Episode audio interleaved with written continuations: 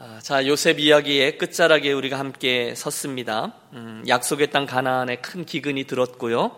저 아래 애굽으로부터 양식을 구할 수 있다라는 이야기를 들었기 때문에 야곱이 그 아들들을 애굽으로 내려보냈던 것 우리 지금까지 나누었습니다.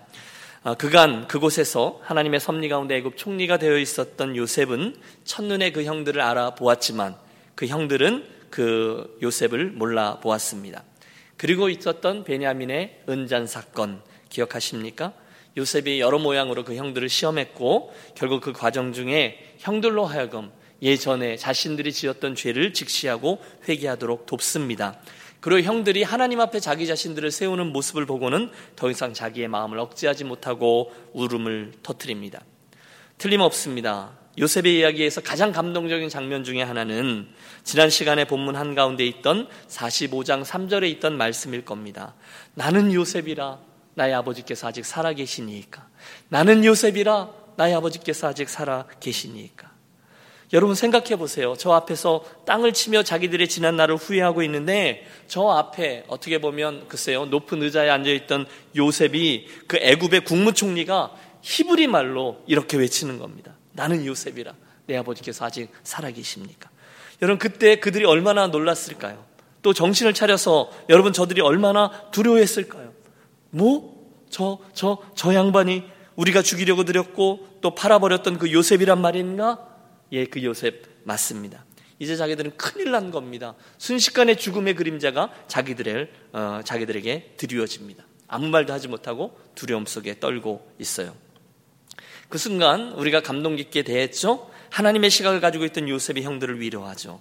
당신들이 나를 이곳에 팔았으므로 근심하지 마소서, 한탄하지 마소서, 하나님이 생명을 구원하시려고 나를 당신들 앞서 보내셨나이다. 여러분, 그리고 나서 이 이야기는 해피엔딩으로, 아니, 새로운 시작을 향해서 나아갑니다. 요셉은 저 위에 있는 아버지 야곱과 모든 가나안의 식솔들을 애굽 땅으로 속히 이주하게 합니다. 왜요? 아직도 이 온 땅에 기근이 여러 해 남아 있기 때문입니다. 기쁜 장면이 이어지죠. 저 위에 본토 아니 가나안 땅입니다. 뭐라고? 요셉이 살아 있어? 그것도 애굽의 국무총리가 되어 있어? 여러분 애굽에서 돌아온 아들들의 말을 듣고 아버지가 그 이야기가 쉽게 믿어졌겠습니까? 이놈들 거짓말하지 마라. 내가 어떻게 그 말을 믿냐? 아니 아버지 정말이에요. 밖에 요셉이 아버지 모셔오라고 가지고 온 그 벤츠와 리무진이 쫙 서 있다니까요. 아버지 정말 편하게 모시고 오라고 요셉이 특별히 보내주셨다니까요. 야곱이 문을 열고 나가보니 정말로 요셉이 보내온 Made in Egypt 그 호화로운 수레들이 밖에 쫙 대기하고 있습니다. 그제서야 야곱이 믿기 시작한 거죠. 그 마음이 녹습니다. 그래서 어, 창세기 45장은 야곱의 이런 독백으로 마무리되고 있어요. 족하도다. 내 아들 요셉이 지금까지 살았으니 내가 죽기 전에 가서 그를 보리라. 예, 그리고 나서 우리들의 시선이 오늘 46장으로 옮겨집니다. 우리가 1절부터 말씀을 드리는데 혹시 성경을 펼쳤으면 저 뒤에 29절의 말씀을 한번 봐주십시오. 46장 29절. 드디어 그 야곱과 그의 모든 히브리 가족들이 애굽으로 내려간 거예요. 요셉이 그의 수레를 갖추고 고센으로 올라가서 그의 아버지 이스라엘을 맞으며 그에게 보이고 그의 목을 어긋 맞춰 안고 얼마 동안을 울매 이스라엘이 요셉에게 이르되 내가 지금까지 살아있고 내가 내 얼굴을 보았으니 지금 죽어도 조카도다. 여러분 이 말씀을 이렇게 맹맹하게 읽으면 안 되죠. 네, 다시 읽죠.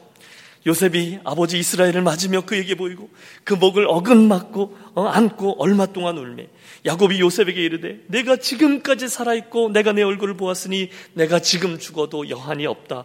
으흐흐흐흐. 예. 여러분 그렇게 여러분 그렇게 이야기가 이어지는 거죠. 여러분 그 장면 속으로 들어가 보십시오. 맨 처음에 꿈 이야기 그리고 채색 옷 이야기로 시작되었던 요셉의 이야기가 드디어 오늘에 이르러 절정에 이르고 있어요. 그 요셉과 아버지 야곱이 22년 만에 만나는 거예요. 22년. 와. 미치도록 보고 싶었던 그 아버지. 어린 시절 자기에게만 채색 옷을 입히며 자기를 너무너무 사랑해 주셨던 그 아버지. 꿈속에서 날마다 만났던 그 아버지를 한 번도 잊지 않았던 사랑하는 아버지를 요셉이 드디어 그날 만나게 된 거예요. 여러분, 요셉만 울었을까요? 아니죠. 가장 사랑했던 아들이 짐승에게 찢겨 죽었다라는 소식을 듣고 그동안 그 아들을 가슴 속에 묻고 살아왔던 아버지, 늙은 아버지 야곱도 웁니다. 그날 찢긴 것은 요셉의 옷이 아니에요. 그것은 아버지 야곱의 마음이었습니다. 요셉의 옷이 짐승에게 찢겨졌다는 소리를 들은 순간에 야곱의 마음이 갈기갈기 찢어진 거죠. 바로 오늘 지금 이 순간까지 말입니다. 그런데 그 요셉을 이렇게 살아서 만나는 거예요. 그 기쁨과 감격을 어떻게 우리들을 사람의 말로 다 표현할 수 있겠어요? 그 찢겨진 마음이 한순간에 다 봉합되는 거죠. 요셉아, 내가 살아 있었구나. 내가 살아 있는 것을 보았으니 나는 이제 죽어도 여한이 없다. 여러분, 지난 세월이 주마등과 같이 스쳐 지나간다는 게 바로 이런 상황 아닐까 싶습니다. 요셉이 아버지와 목을 어긋맞겨 울고 어? 그때 지난 22년의 세월이 정말 순식간에 스쳐 지나갔을 거예요. 오래전에 광야에서 양치던 형들을 보고 도단에서 또 형들에게 찾아갔잖아요. 반가움으로 형님 그러고 다가갔을 때 그 형들이 자기를 향해 싸늘한 시선으로 쳐다보던 그 눈빛 기억했을 겁니다. 갑자기 밀쳐져서 마른 구덩이로 굴러 떨어지던 그때의 기억이 잊혀지지 않습니다. 발고벗겨진 채로 광야의 한가운데를 끌려가 알 수 없는 곳 이집트라는 곳으로 끌려가던 홍안의 소년 요셉의 눈에 흘리던 그 눈물을 저가 잊을 수가 없습니다. 그뿐이에요. 여러분 보디발의 집에서 정말 서럽도록 힘든 종사를 하던 날도 떠오릅니다. 그것도 모자라서 지륵과 같은, 같은 그런 어둠 속으로 희망 없는 감옥 속에 내던져졌던 그의 신세는 어떻습니까? 그런데 그 한 많은 세월이 다 지나간 거예요. 그리고 지금 어디에요? 그 사랑하는 아버지의 품입니다. 그 아버지에게 다시금 안겨. 그 아버지의 냄새를 맡으며 그래 이 냄새지. 그래 이 따뜻함이지. 눈물을 흘리는 순간 여러분 요셉에게 고백될 수 있고 요백에게 떠오르는 단어가 하나 있었을 거예요. 그것이 바로 하나님의 은혜입니다. 여러분 우리는 압니다. 바로 이 만남, 바로 이 순간을 위해서 얼마나 어마어마한 대하 드라마가 지금까지 이어져 왔었습니까? 아니, 제가 표현을 잘 못했네요. 사실 하나님의 대하 드라마는 거기서 시작돼서 여기서 마치지 않고 사실은 여기서부터 또다시 시작되고 있습니다. 사실 하나님께서 아브라함을 선택하시고 세상을 향한 복의 근원으로 삼으시던 그달부터 이미 하나님의 드라마는 시작되고 있었습니다. 그 아브라함에게 하나님의 언약을 주셨어요. 그 언약이 그의 아들 이삭에게로 또 그의 이삭에게서 야곱에게로 그리고 이제 그 야곱을 넘어서 요셉에게 이어지면서 또다시 하나님의 어마어마한 경륜과 섭리가 완성되기 시작합니다. 오늘 이 창세기 46장에서 말입니다. 그게 뭡니까? 우리가 지난번 믿음의 여정 출애굽기 강해 설교에서 이미 상고했죠. 그날 하나님의 스토리는요. 그 야곱의 가문을 가나안에서 애굽으로 이주시키시고 그 애굽 땅에서 430년 동안 한 가문을 한 민족으로 성장케 하신 거예요. 오늘 본장 27절의 말씀을 보면 야곱의 집안 사람으로 애굽 땅에 내려간 이주한 사람들이 70인이었거든요. 하지만 하나님의 인큐베이터인 애굽 그 고센 땅에서 430년간 그 70명은 큰 민족으로 성장하게 됩니다. 그래서 우리가 출애굽기 12장 24절에 보면 아 41절에 보면 이렇게 돼 있어요. 430년이 마치는 그날에 여호와의 군대가 다 애굽 땅에서 나왔은지 누가 나와요? 여호와의 군대라는 표현을 씁니다. 민수기 1장에 보면 그날 이스라엘 민족들 가운데 20세 이상으로 싸움에 나갈 만한 자의 총계가 60만 3,550명이었더라. 이렇게 되어 있습니다. 하나님의 뜻은 자명합니다. 그 애굽 땅으로 그 민족을 그 가문을 데리고 내려가서 연약했던 그 야곱의 가문을 하나의 강성한 민족으로 큰 군대로 자라나게 하신 거예요. 그리고 그 여정 속에 이스라엘은 하나님의 백성 거룩한 나라, 온 세상을 향한 축복의 통로가 되게 하셨습니다. 그게 출애굽기 19장 우리가 신해산 언약에서 보았던 내용이죠. 여러분, 아브라함에게서부터 시작된 이 스토리가 어떻게 이어지는지 이해를 하셨죠? 오늘은 우리가 그 땅으로 막 이주하는 야곱의 가족을 만나고 있는데요. 오늘 1절에서 7절까지 읽었지만 여러분 8절부터 보시면 그날 가나안 땅에서 애굽 땅으로 이주한 사람들의 이름이 쭉 나와요. 이 많은 사람들이 애굽 땅에 이사 갔다는 거예요. 왜요? 가나안의 흉년을 피해서 그나마 살아남을 수 있는 애굽 땅으로 떠납니다. 이게 경제적인 이유 때문에 떠난 가족 초청 이민이었습니다. 그리고 이 이야기와 함께 성경 이야기는 가나안 시대를 접고 드디어 애굽의 시대를 엽니다. 오늘 본문 1절은 이렇게 시작돼요. 이스라엘이 모든 소유를 이끌고 떠나 야곱입니다. 부엘세바에 이르러 그의 아버지 이삭의 하나님께 희생 제사를 드리니 다시 한번 볼까요? 이스라엘이 모든 소유를 이끌고 떠나 부엘세바에 이르러 그의 아버지 이삭의 하나님께 희생 제사를 드리니 여러분 우리가 선입견을 가지고 또 뒤에 스토리들 다 알기 때문에 선입견을 가지고 읽지 말고 국어책 읽듯이 45장과 45장을 그냥 그 문맥 그대로 읽어 내려가다 보면 야곱이 물론 요셉이 보냈지만 야호 신난다. 우리 빨리 요셉에게 가자. 짐 꾸려라. 내일 당장 출발이다. 이러고 있는 분위기가 아니라는 것을 알게 됩니다. 물론 야곱은요 요셉이 보내준 그 편안한 수레를 타고 애굽으로 내려가긴 해요. 하지만 지금 그의 마음이 그렇게 편하지만은 않습니다. 왜냐하면 여호와께서 그의 가문에게 있게 하신 약속의 땅 가나안을 떠나는 것이 영 마음이 내키지가 않는 거예요. 야곱은요 그의 할아버지 아브라함이나 그의 아버지 이삭이 기근을 피해서 애굽에 내려갔다가 만났던 어려움들을 알고 있었을 겁니다. 그 외에 아브라함도 그랬고 이삭도 그랬고 아내를 빼앗길 만한 그런 수모를 당했죠. 그래서 야 이거 그냥 이렇게 정말 내려가도 되는 거야? 그런 걱정들이 그의 마음속에 있었을 거예요. 그래서 그들이 조금 조금씩 내려오다가 드디어 부엘세바에 도착했어요. 여러분 많이 들어보셨죠? 부엘세바. 이스라엘 이야기할 때 단에서 부엘세바까지 이런 얘기를 하는데요. 부엘세바는 이스라엘에게 주신 가나안 땅 영역 중에 가장 남쪽에 위치한 도시예요. 다시 말해서 이스라엘이 가나안에서 남쪽에 내려오다가 부엘세바에 이르렀고요. 거기를 통과하면 이제 사막, 광야가 시작되는 것이고요. 그 광야를 다 통과하면 거기가 애굽이 되는 것이거든요. 그래서였는지 그 순간 야곱이 부엘세바에 멈춰 섭니다. 그리고 그곳에서 단을 쌓고 하나님께 예배합니다. 마치 그의 할아버지 아브라함이 부엘세바에 와서 에셀 나무를 심고 영생하신 하나님 이름을 불렀던 것처럼 또 그의 아버지 이삭이 우물들을 파면서 움직이다가 부엘세바에 이르러 그곳에서 단을 쌓고 제사를 드렸던 것처럼 오늘 그의 후손인 야곱도 부엘세바에서 단을 쌓고 희생을 올려 드립니다. 의미는 분명합니다. 하나님, 우리 조상들이 하나님께서 주신 이 땅을 어? 하나님께서 우리 조상들에게 주신 이 땅을 떠나서 내 아들 요셉의 초청으로 애굽으로 내려가려고 하는데 정말 가도 될까요? 여러분 그 이야기입니다. 하나님 제가 저 애굽으로 이 모든 식소들을 이끌고 내려가도 되겠습니까? 이 길이 하나님의 뜻에 맞는 여정입니까? 그 이야기예요. 여러분 야곱이 많이 변했죠. 우리는 야곱이 원래 어떤 사람이었는지를 압니다. 그는 사실 자기가 얻고 싶은 게 있으면 수단과 방법을 거리지 않고 그것을 얻어내던 여러분 팥죽 사건 기억하시잖아요. 아버지 이삭을 속이던 이야기 기억하시잖아요. 그런 사람이었어요. 하지만 야복강 사건 그리고 베델 사건을 거치면서 그는 이제 온전히 하나님만 의뢰하는 믿음의 족장이 되었습니다. 오늘 이 부엘세바에서 하나님께 단 쌓고 예배하며 그의 뜻을 물은 것이 그 모습을 잘 대변해 주고 있다 하겠습니다. 하나님, 더 이상 내 마음대로 할 수 없습니다. 어떻게 하죠? 이 부엘세바를 지나면 드디어 애굽 땅으로 향해서 내려가야 하는데 정말 가도 될까요? 그날 밤에 하나님의 꿈에게 꿈을 통해 그에게 나타나십니다. 함께 2절을 보시죠. 같이 한번 읽을까요? 그 밤에 하나님이 이상 중에 이스라엘에게 나타나 이르시되 야고바 야고바 하시는지라 야곱이 이르되 내가 여기 있나이다 하매 하나님이 이르시되 나는 하나님이라 내 아버지 하나님이니 애굽으로 내려가기를 두려워하지 말라. 뭐라고요? 애굽으로 내려가기를 두려워하지 말라는 거예요. 그러니 여러분 야곱이 얼마나 큰 안도의 한숨을 쉬었을까요? 내가 거기서 너로 큰 민족을 이루게 하리라. 여러분 하나님의 뜻을 들어보세요. 내가 너와 함께 애굽으로 내려가겠고 할렐루야. 내가 너와 함께 애굽으로 내려가겠고 반드시 너를 인도하여 다시금 올라올 것이며 요셉이 그의 손으로 내 눈을 감기리라 하셨더라. 여러분 이게 얼마나 놀라운 메시지. 희생 제사를 올려드린 그날 밤에 하나님이 이상 중에 그에게 나타나셨어요.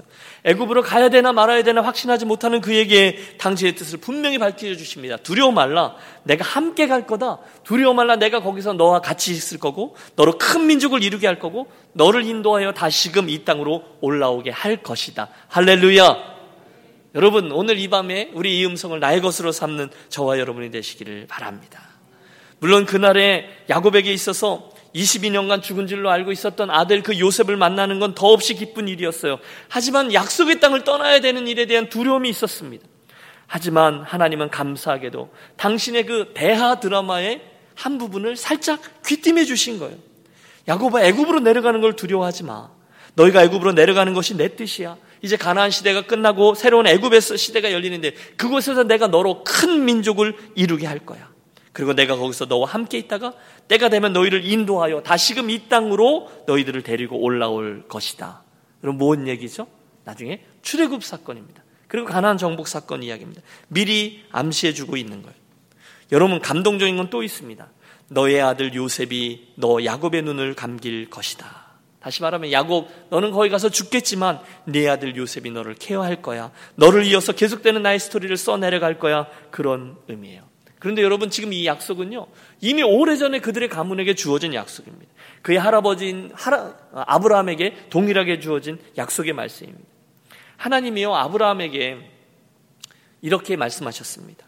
내 후손들이 나중에 애굽의 객이 되어 400년을 머물어야 할 것이다. 여러분 이해가 되세요? 지금 우리가 야곱과 요셉 얘기를 하고 있는데요. 그 위에 이삭, 아니 그 위에 아브라함에게 하나님이 이미 약속하셨어요. 내 자손들이 애굽 땅에 내려가 400년 동안 머물게 될 것이다. 그런데 그 이야기를 그의 손주인 야곱에게도 똑같이 말씀하고 있는 겁니다. 맞습니다, 여러분. 우리 하나님의 말씀은 단 한 점도 땅에 떨어지지 않습니다. 그 약속을 듣고 알게 된 요셉이 그 말씀을 그대로 믿었던 거잖아요. 몇십 년 후에 일어날 일을 그대로 믿었던 거잖아요. 그래서 그 요셉이 죽을 때 이렇게 예언하죠. 내 유해는 땅에 묻지 말고 잘 두었다가 내 후손들이 애굽을 떠나 고향 땅으로 올라갈 때 가지고 나가도록 하라. 여러분 400년 후의 일을 요셉은 미리 알고 예언을 했어요. 아니 그렇게 부탁을 했어요. 유언입니다. 그래서 이스라엘 백성들이 400년 후에 모세의 지도와 함께 그 애굽 땅을 출발할 때 그 요셉의 유해를 어, 성경은 더 적나라한 표현을 썼죠. 요셉의 해고를 가지고 올라가게 되죠. 여러분, 여기 나오는 이 수많은 믿음의 사람들을 보세요. 그들은 하나님의 말씀을 그대로 듣고 그대로 믿는 사람들입니다. 그날 아브라함도, 이삭도, 야곱도, 요셉도 애굽을 향해서 이주하는 이 걸음이 분명 하나님의 뜻이라는 사실을 알고 있었습니다. 그러나 동시에 그 땅이 저들에게 있어서 영원히 머물 땅이 아니라는 것은 또한 알고 있었습니다. 그 땅으로 다시 돌아올 거라는 거죠. 저는 오늘 이 살기 좋은 땅, 미국 땅에 이민 와서 살고 계신 저와 여러분 모두가 이 믿음의 선진들이 가지고 있는 이 태도와 믿음을 분명히 소유하게 되시기를 축복합니다. 여러분 한국을 떠나실 때 이 미국 땅은 분명히 살기 좋은 땅이었을 거예요. 여러분 한국을 떠나실 때 이 미국 땅은 기회의 땅이었을 거예요. 그리고 어느 정도 우리들에게 만족감을 준 땅이었을 거예요. 처음에 정말 맨손으로 오셨지만 열심히 일하면 그 보상이 주어지던 땅이었을 거예요. 하지만 아무리 좋은 땅이지만 결국 저와 여러분들이 바라보아야 할 땅은 이 미국 땅이 아니라 영원한 본향 하나님의 나라인 줄로 믿습니다. 저와 여러분은 나그네요 하나님께서 말씀하신 순례자이기 때문이죠. 저는 오늘 저 야곱과 요셉의 그 이민 이야기를 대하면서 우리들의 그 이민의 선배들이잖아요. 몇 가지 지혜를 좀 배웁니다. 우선 여러분과 함께 기억하고 싶은 것은 어, 그들에게서 보는 거죠. 예배하는 인생입니다. 따라해 주세요. 예배하는 인생. 예. 우리 하나님을 경외하고 범사의 그분을 인정하는 모습이 예배하는 인생이죠. 생각해 보세요. 죽은 줄로만 알던 그 요셉을 이제 만나게 되는 거예요. 너무너무 기쁘지 않겠어요? 게다가 기근으로 인해서 여러 해 동안 고생하고 걱정해 왔는데 이제는 아들 요셉이 국무총리인데 더 이상 무슨 걱정이 필요해요? 얼마나 좋아요. 그러나 야곱은 믿음의 사람입니다. 야곱은 눈에 보이는 육신의 복보다 눈에 보이지 않는 하늘의 복이 더 귀하다는 사실을 이제 분명히 알게 되었어요. 그래서 그 가나안 땅을 벗어나는 경계에 이르러서 하나님 앞에 나아가 예배를 드리는 거예요. 다시 말해서 인생의 큰 결정 앞에서 그는 인생의 주관자이신 하나님께로 나아가 그분을 인정하고 그분의 뜻을 묻고 구했습니다. 하나님, 그리고 그 예배를 통해서 하나님의 선하시고 기뻐하시고 온전하신 뜻을 알고 확신과 기쁨을 가지고 그 다음날 전혀 다른 사람이 되어 애굽을 향해 내려갑니다. 여러분 어떠세요? 저와 여러분의 매일의 삶 속에는 우리 하나님께서 함께 하시는 증거들이 자리하고 있는지 여러분 저와 여러분들의 예배에는 그 하나님의 음성을 듣고 또 그 하나님의 뜻대로 움직이겠다는 결단들이 남겨 있는지 여러분 어떠세요? 저와 여러분이 금요일에도 예배하고 토요일에도 예배하고 주일에도 예배하고 또 어떤 분들 우리 중에 몇 분들은 매일매일 새벽마다 예배하고 그때마다 신령과 진정으로 나아가고 계십니까? 저는 이 밤에 우리 예배자의 자리로 나온 저와 여러분에게 소망을 갖습니다. 여러분, 인생에 별일들이 많죠. 아, 걱정하지 마십시오. 예배하는 이들, 하나님을 경외하고 그분을 인정하고 인생길을 걸어가는 이들에게는 늘 우리 하나님의 이끄심이 있는 줄로 믿습니다.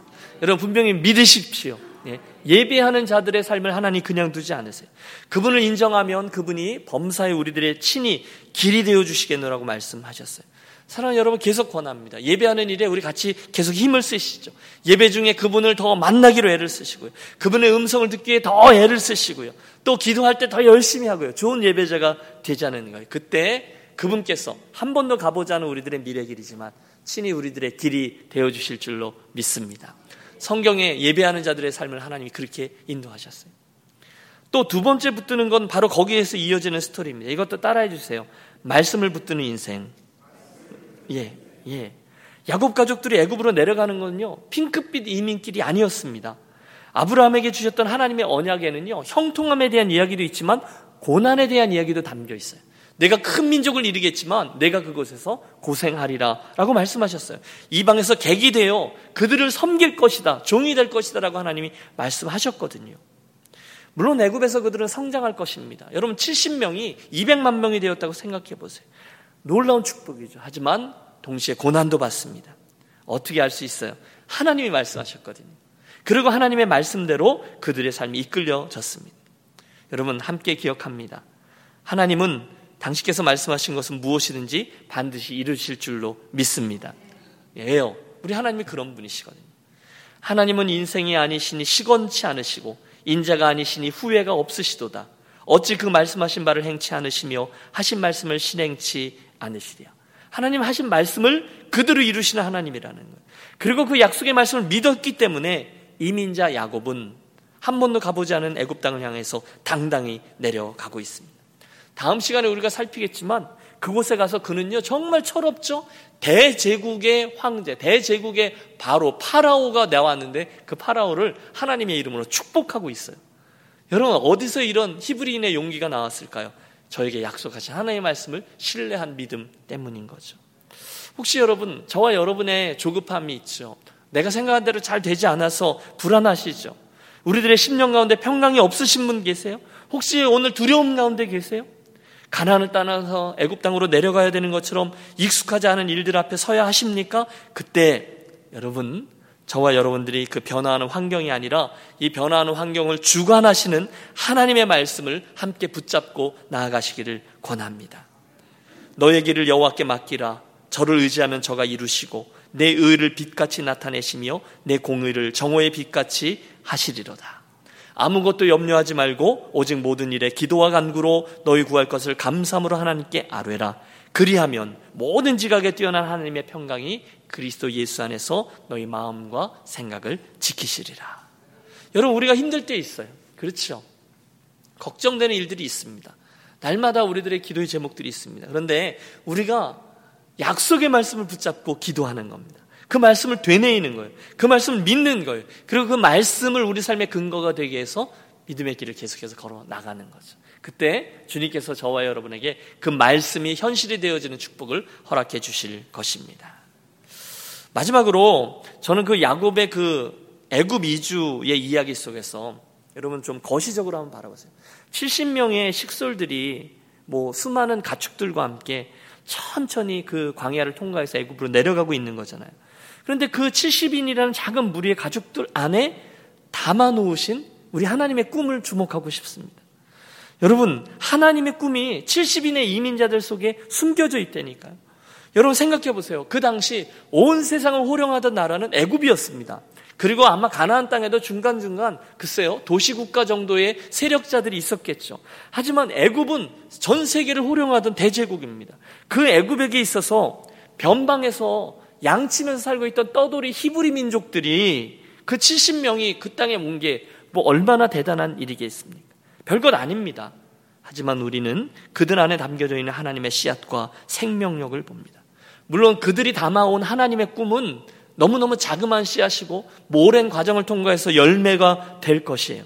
하지만 그동안, 그동안 그들은 인내해야 되고 수고도 해야 되고 고난도 통과해야 돼요. 쉽지 않아요. 그러나 분명한 것은 그 하나님의 꿈은 반드시 성취되고 꽃이 피고 열매로 맺혀지게 되더라는 거예요.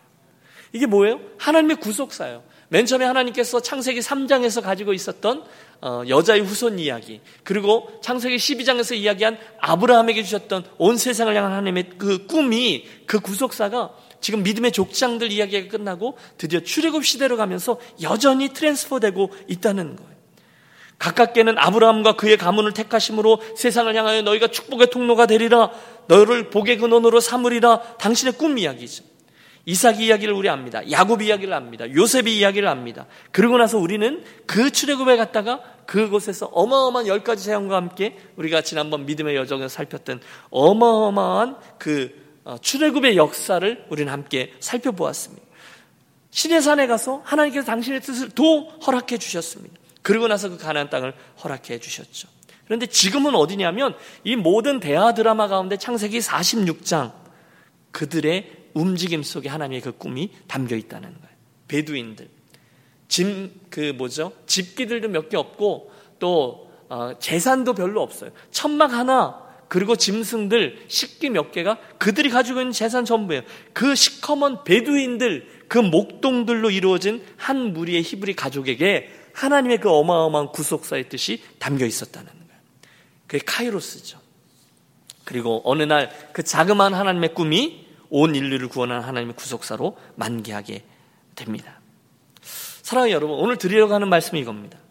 오늘 저도 여러분도 사실은 이민을 떠나온 사람들입니다. 비슷하죠? 여러분 그 사람들이 고생했던 것처럼 여러분들도 숱한 고생을 하셨습니다. 그 사람들이 인내했던 것처럼 여러분들도 똑같은 히브리인이 되어 지금까지 인내하며 살아왔습니다. 저는 안 봐도 압니다. 여러분은 지금까지 열심히 살아오셨던 것처럼 앞으로도 여러분의 자녀들과 함께 열심히 이 땅에서 살아가실 것입니다. 그런데 for what? 도대체 우리가 무엇을 위해서 이렇게 고생하고 애쓰고 우리의 자녀들을 양육하고 아이들을 길러내고 교회를 세우면서 이렇게 살아가고 있습니까? 여러분 제가 갔다 와서도 몇 군데 신방을 갔는데요. 한 분도 대충 사는 분이 없으세요. 너무너무 교회 올 때는 뭐 우리가 다 깔끔하게 옷 갈아입고 또 이렇게 어, 분장하고 어떤 분들은 변신해서 이렇게 나타나시지만 우리들 삶의 현장에서는 정말 수고하며 애쓰며 사시잖아요. 온몸으로 그 일들을 감내하면서 말입니다. 그런데 참 수고하시지만 우리가 잊지 말아야 될 게 하나 있다는 거예요. For what? 그래서 결국 뭘 어떻게 하자는 것입니까? 우리가 무엇을 위해 오늘 이민자의 삶을 걸어가고 있습니까? 우리들의 인생과 우리들의 이제 가문 이야기 계속되죠. 우리들의 이 이민 속에 담아 놓으신 여러분들의 꿈은 무엇이에요? 하나님께서 혹시 담아 놓으신 것은 없으십니까? 아, 목사님 또 그 이야기예요? 혹시 그렇게 반응하시는 분이 계실지 모르겠어요. 나와는 좀 상관없다니까요. 제가 100번 양보하고 들어도 이민자의 삶을 하루하루 살아내기만도 버겁다니까요. 이것저것 좀 안정되면 정신 좀 차리면 제가 앞으로 더 잘할게요. 여러분 죄송합니다만 그 말은 거짓말이라고 제가 수도 없이 말씀드렸죠. 그런 날은 결코 오지 않아요.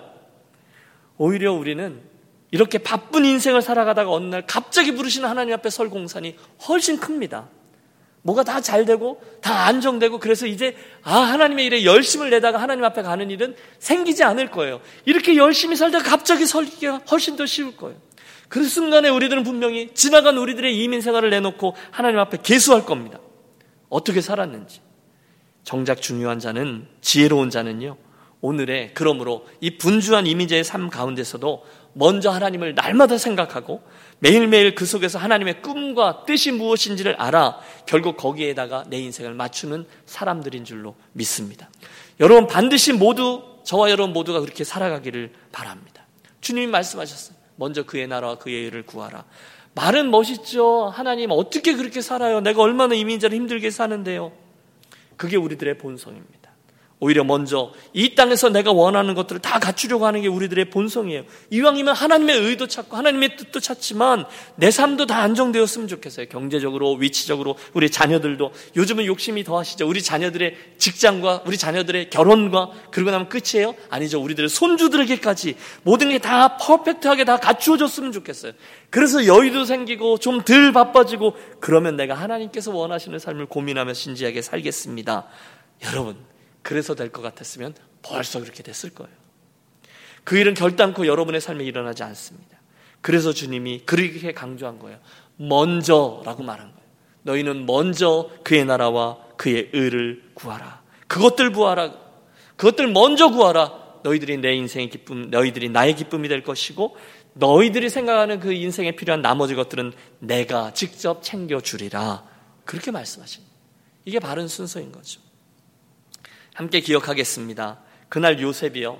먼저 가족들 다 챙기고, 먼저 은퇴 준비 다 해놓고, 먼저 아이들 결혼 다 시키고, 손주들까지 다 챙겨놓은 후에 시간이 남고 여유가 생겼기 때문에 나를 이곳에 보내신 하나님의 뜻은 무엇일까? 왜 나를 애굽의 이민자가 되게 하셨는가를 고민했다면, 여러분, 그 민족과 온 세상을 향한 하나님의 뜻은 그 계획은 물거품이 되었을지도 모르겠어요. 그러나 그는 항상 하나님을 의식했어요. 하나님의 그 주권을 인정했어요.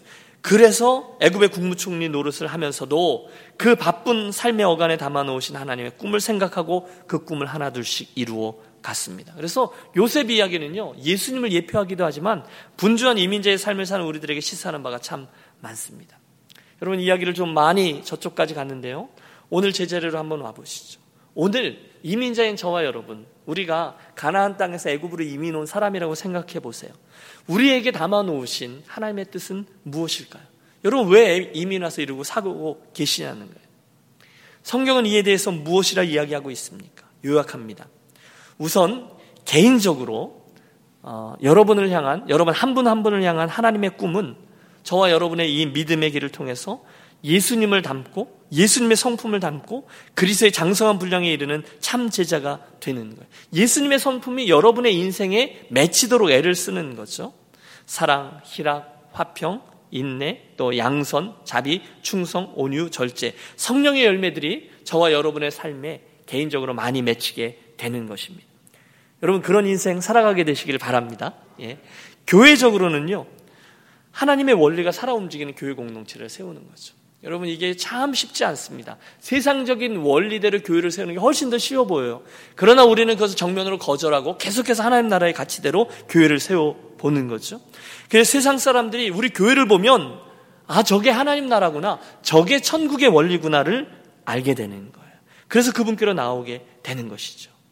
나아가 저와 여러분들의 영원이란 시간을 위해서는 저와 여러분들이 한 명, 두 명, 우리 가족들 가운데, 우리 친구들 가운데 잃어버려져 있는 영혼, 주님을 주님으로 고백하지 못하고 하나님 믿는 우리들을 오히려 손가락질하며 비웃는 사람들에게 우리들의 존재와 삶, 이 사역을 통해서 그들이 예수님을 알게 되고 그들이 하나님 나라를 발견하도록 돕는 것이 저와 여러분들의 사명입니다. 틀림없습니다. 그 꿈이 우리 안에 있고 무엇을 하든지 우리가 그런 일들을 진짜로 경험하게 되면 저와 여러분의 인생은 성공입니다. 하지만 그런 꿈이 없다면 어, 누가 이야기한 것처럼 어, 우물쭈물 하다가 내가 이렇게 될 줄 알았다. 누구의 비문에 써 있는 글이라고 하잖아요. 우리들의 인생은 성공이 아닐 수 있습니다. 구원은 받을 거예요. 예수님 믿으니까. 하지만 칭찬과 하나님 나라의 영원한 상급과는 상관없는 인생을 살아가게 될 겁니다. 이야기가 길어졌는데요. 제가 어, 좋아하는 선배 목사님의 경험담입니다. 이분이 모든 사람들에게 부러움의 대상이 되고 아 나도 저분처럼 살았으면 좋겠어. 저분 참 복 받았어라고 부러워하는 은퇴 장로님 한 분을 알고 계셨대요. 그런데 그 은퇴 장로님 한 번은 자기의 삶이 너무너무 부끄럽고 후회가 되는 그런 삶이라고 고백을 하시더라는 거죠. 그러니까 거기 있었던 모든 이들이 깜짝 놀란 거예요. 아니, 무슨 말씀이세요? 장로님, 장로님의 삶이 다른 사람들 누구나 장로님 부러워하는데요. 다들 장로님 보면서 장로님 참 좋으시겠다 그러는데요. 근데 그때 그분이 하셨던 말이 당신은 평생을 사는 동안에 믿음으로 뭔가를 도전해 본 적이 한 번도 없으셨대요. 여러분 이해가 되시죠? 정말 죽으면 죽으리라 또는 이건 하나님이 정말 기뻐하시는 일이니까 내가 용기를 가지고 한번 도전해 보리라 이런 걸 시도해 본 적이 없으셨다는 거예요. 그래서 그분의 삶이 늘 평안하기도 하고 무리수도 따르지 않고 그런 길만 가곤 했는데 실패도 없었고 뭐 무리하지도 않고 다른 사람들과 뭐 큰 어려움도 없고 그래서 모두 다 자기를 다 복되다라고 얘기하지만 여러분 이게 결코 배부른 고민이 아니죠. 그분이 하나님 앞에 설 날을 생각하며 살다 보니까 그분 앞에 가서 자기의 삶을 개수해야 되는데 아 이게 문제가 있다라는 것을 알게 됐다는 거죠. 제가 고난을 각오하고 이렇게 했습니다. 제가 믿음으로 이렇게 도전했습니다라고 보고할 게 하나도 없어서 자기의 인생은 참 부끄럽다. 이렇게 고백을 하시더라는 거죠. 여러분 어떻게 생각하십니까? 부러우세요? 아, 그분 한번 고생도 안 하고 평안하게 살았으니 참 좋으셨겠다. 아니요, 저는 그분의 마음을 이해합니다. 여러분, 제가 종종 하는 이야기죠. 하나님의 큰 이야기 속에서 저와 여러분은 오늘 어디를 가고 계십니까? 여러분은 이, 여러분의 인생 중에 어디쯤 가고 계신 것 같습니까? 어, 저와 여러분 모두 다 하나님 앞에 곧 서게 될 것인데 지금까지 저와 여러분은 이스라엘 민족이 그 70명이 그 광야를 지나 애굽 땅으로 내려가고 있는 그 여정을 한번 생각해 보세요. 그들 안에 담아 놓으신 하나님의 꿈이 어떻게 그들의 이민을 이끌었고 그들에게 꽃을 피웠는지를 돌이켜 보면서 오늘 우리는 어떠냐는 거예요. 우리는 우리들의 인생과 우리들의 삶의 궤적을 통해서 하나님을 경외하고 있습니까? 우리가 요즘 주일에 다윗 이야기를 나누고 있죠. 그 다윗처럼 과연 우리들을 통해서 하나님을 다른 이들에게 보여주고 있습니까? 또 우리 교회는 하나님의 살아계심과 영광을 다른 이들에게 드러내고 있습니까? 과연 우리는 우리들의 이민 생활을 단순히 우리들의 생존만을 위해 살아가고 있지는 않습니까? 그게 잘못은 아닐 거예요. 그러나 한 가지 욕심을 더 담는 거죠. 어떻게 하면 내가 하나님의 스토리를 나의 이민 생활 속에 담아낼 수 있을까요? 저는 오늘 설교의 결론을 이 질문을 그냥 오픈해 놓는 것으로 마치려고 합니다. 반주를 좀 해주시겠어요? 예. 오늘의 말씀을 접으면서 사랑하는 여러분, 어, 야곱 가족들의 이민 이야기 속에 여러분의 오늘을 사는 이곳 이민 생활을 한번 이렇게 담아 보시기를 바랍니다. 그리고 한번 비교해 보세요. 오늘 나는 하나님께 단을 쌓으며 예배자로 내 이민자의 길을 가고 있는가? 오늘 나는 하나님의 말씀을 기준으로 해서 내 이민자의 삶을 살아가고 있는가? 아니면 그냥 경험과 시간의 흐름 속에 살고 있는가? 고민해 보십시오.